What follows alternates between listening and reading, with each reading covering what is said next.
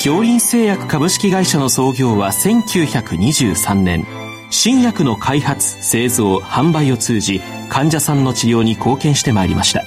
そして現在京林製薬は京林製薬グループへと発展し医薬品を中心とするヘルスケア事業を通して人々の多様なニーズに応え今まで以上に健康な生活に貢献できる企業への進化を目指しています。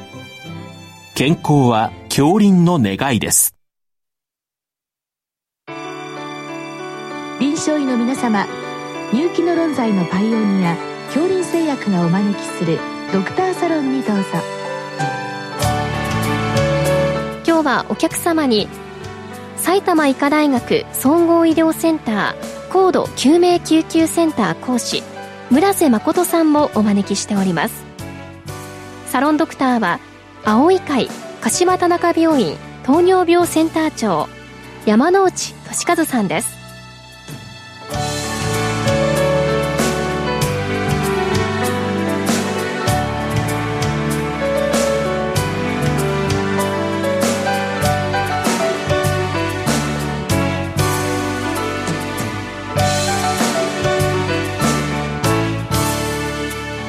村瀬先生よろしくお願いいたします。よろしくお願いいたします。え今日のご質問は質問書の方では切迫する D についてご教示くださいということでございまして、まあ、これだけですとなかなかあの専門外の先生よくわからないと思いますのでこれあの外傷初期診療ガイドラインですか、えー、JTEC というものが出ているようで、この中に、まあ、秀才されている言葉ということで、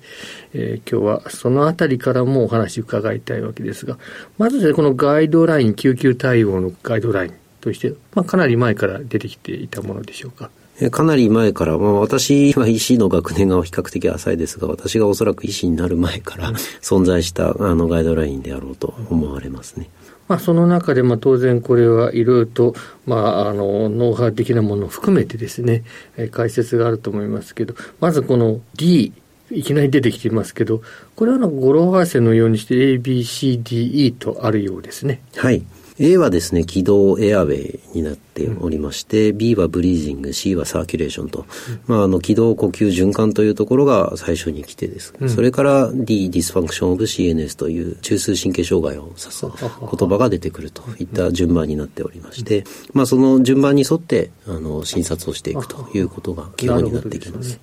まあ、あの、そういう形で、まあ、あの、順を追って速やかに、まあ、漏れがないようにということでございましょうね。はい、で、この D ですが、この切迫する D という、こういう表現が使われています、実際ガイドライン上でも使われている言葉のようですけど、この切迫するというのは何を意味しているわけでしょう切迫するというのはですね、えー、緊急手術が必要な当該内病変の有無という意味でありまして、うん、ですので、あの、グラスゴーコーマスケール GCS で8点以下、GCS が2点以上低下する、ノーヘルニア兆候、まあ、動向不動や肩麻痺、クッシング兆候といってですね、除脈と高血圧をまあ低する状態という、この3つをですね、指して切迫する D というふうに定義しています。まあ、細かいところはこれはあのネットにも出ておりますからそちらを参考にしていただくとしてこれはあの例えば全部揃っているとか揃っていないとかもうこういったことで対応は分かれると見てよろしいわけでしょうか？はい、すべてが揃っているわけではないんですけれども、どれか一つに当てはまる場合はですね、切迫する D ありというふうに、評価する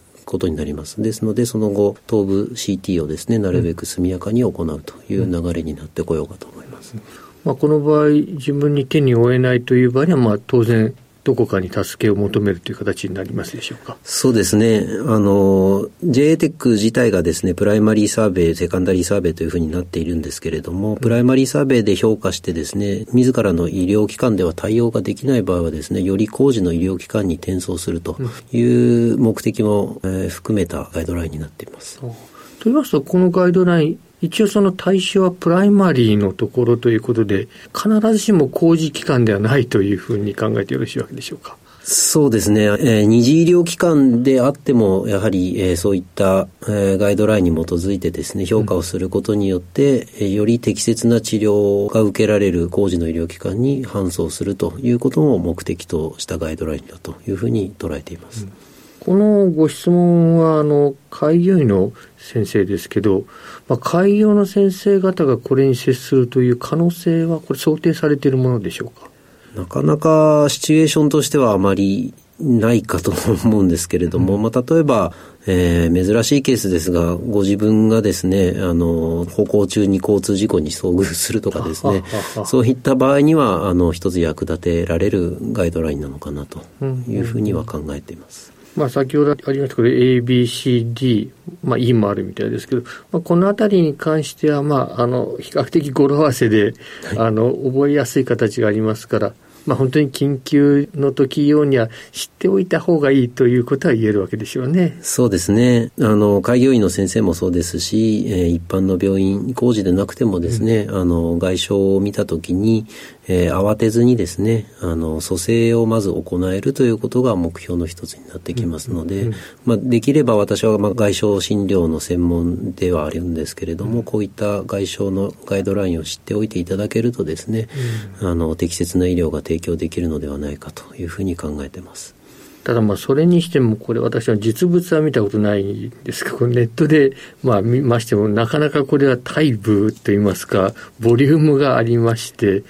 まあ、これ慣れている先生でないと使いこなせないんではないかなという気もいたします。そうですね。あの、特にやはり重症になりますと速やかな対応が求められますので、うん、その際にわざわざ本を引くということはできませんので、ある程度頭の中には入っている状態というのが外傷診療に携わる医師には望ましいと思っています。うんまあ、実際先生、あの、現場で見られていて、この D の対応になるような方というのは、どのぐらいの頻度でいらっしゃるんでしょうか？そうですね。私が所属しておりますのは外傷センターになるんですけれども、うん、外傷センターの中でもですね、切迫する D ありと取るケースは、そうですね、頭の外傷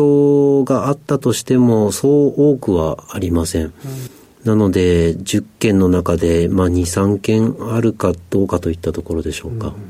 まあ、そうしますと、一般の、まあ、広くやっている救急の施設ですと、まあ、そう多くは見ることはないというそうですね。そう多く見ることはありません。ただ、あの、脳神経外科であればですね、えー、比較的意識レベルの悪い患者さんには出くわしますし、最近その交通事故だけではなくてですね、ご高齢の方の低エネルギーの外傷でもですね、やはりこういった高度の意識障害を呈するケースはありますので、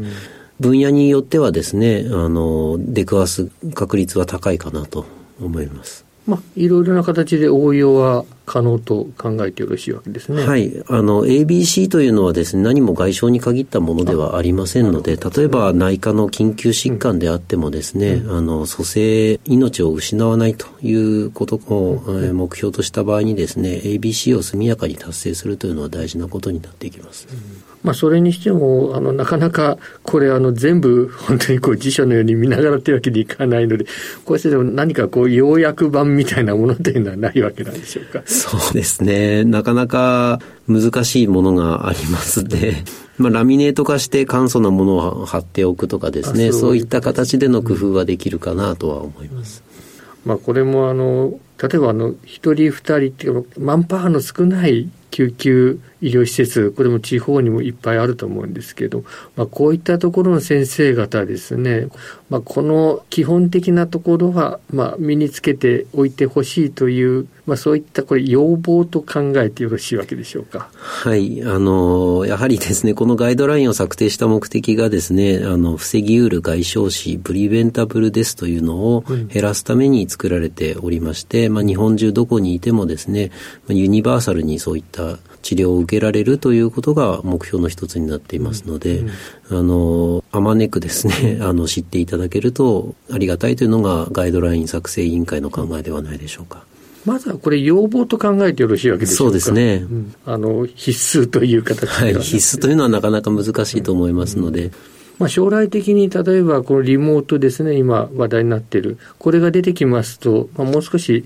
話違ってくると予想されますですね。そうですね。例えば救急隊の方がですね、重症の方のあの画像、動画をですね、送っていただいて、リモートで外傷医がそれを見て判断を下すということも将来的にはあり得るのかなと考えてます。うん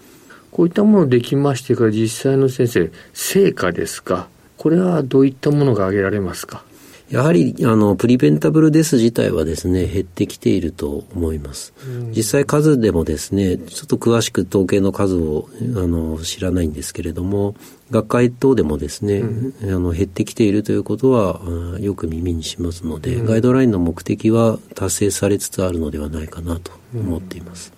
やはりこういったものを使ってということにはなるわけでしょうけれど、まあ実際に使ってないところというのも結構多いわけでしょうか。はい、やはり、あの、外傷診療に慣れていないところであればですね、こういったガイドラインに沿わないでやっているケースもままあるかとは思います。ただ先ほどの話ですと別に外傷にこだわる必要もないという、ね、そうですね、ないですね。まあ、先生の関連施設とか、まあ、これはあの医師の育成とかというあたりにもなるかもしれませんけど、こういったあたりっていうのは、もう今これに沿ってという形でしょうか？はい、一応、まあ、我々の施設はちょっと特殊な施設でして、あまり JA テックというのを重視していない外傷センターという日本でも珍しいんですけれども、ただ、あの、研修医の先生ですね、回ってこられる研修医の先生には、こういった JA テックのガイドラインに沿って教えているというのが実情です。うんまあ、今のお話も少しありましたけど、こういうのって、まあ、ガイドラインって言いますか、作る時に多少いろいろ議論があるはずで、まあ、なかなかいろいろ流儀みたいなものもあるかと思いますけど、まあ、こういったもので先生、あの、今、切迫する D、これをめぐっての議論といいますと何かありますでしょうか？まあ、切迫する D をまず定義するものとして、どんな要素がふさわしいのかというのは、あの、議論に上ったところだと思います。一応、文献的な根拠も、あの、ありまして、うんえー、様々な報告がなされている中で、この数値がですね、策定されたものと考えております。この重み付けなども、まあ、多少経験的なものになりますですね。やはり経験は大事だと思います。脳神経外科医としての経験であったりですね、あの、頭部外傷診療に携わってこられた先生方の経験、 experience とエビデンスというところが、あの、ガイドラインの元となっているかと。今後さらにこれブラッシュアップするとしてはどういったところと考えられますか？やはりですね、遵守率がまだあまり そうは言っても高くないというのもありますし、うん、なるべく早くですね、CT にたどり着くということも今言われていることではあります。うん、ですので、速やかに評価を行って、えー、バイタルサインを安定させてですね、えー、セカンダリーサーベイの前にパンスキャンといってですね、全身の CT スキャンを速やかに取るというところが今後ブラッシュアップの課題になっていくかなと先生どうもありがとうございましたありがとうございました。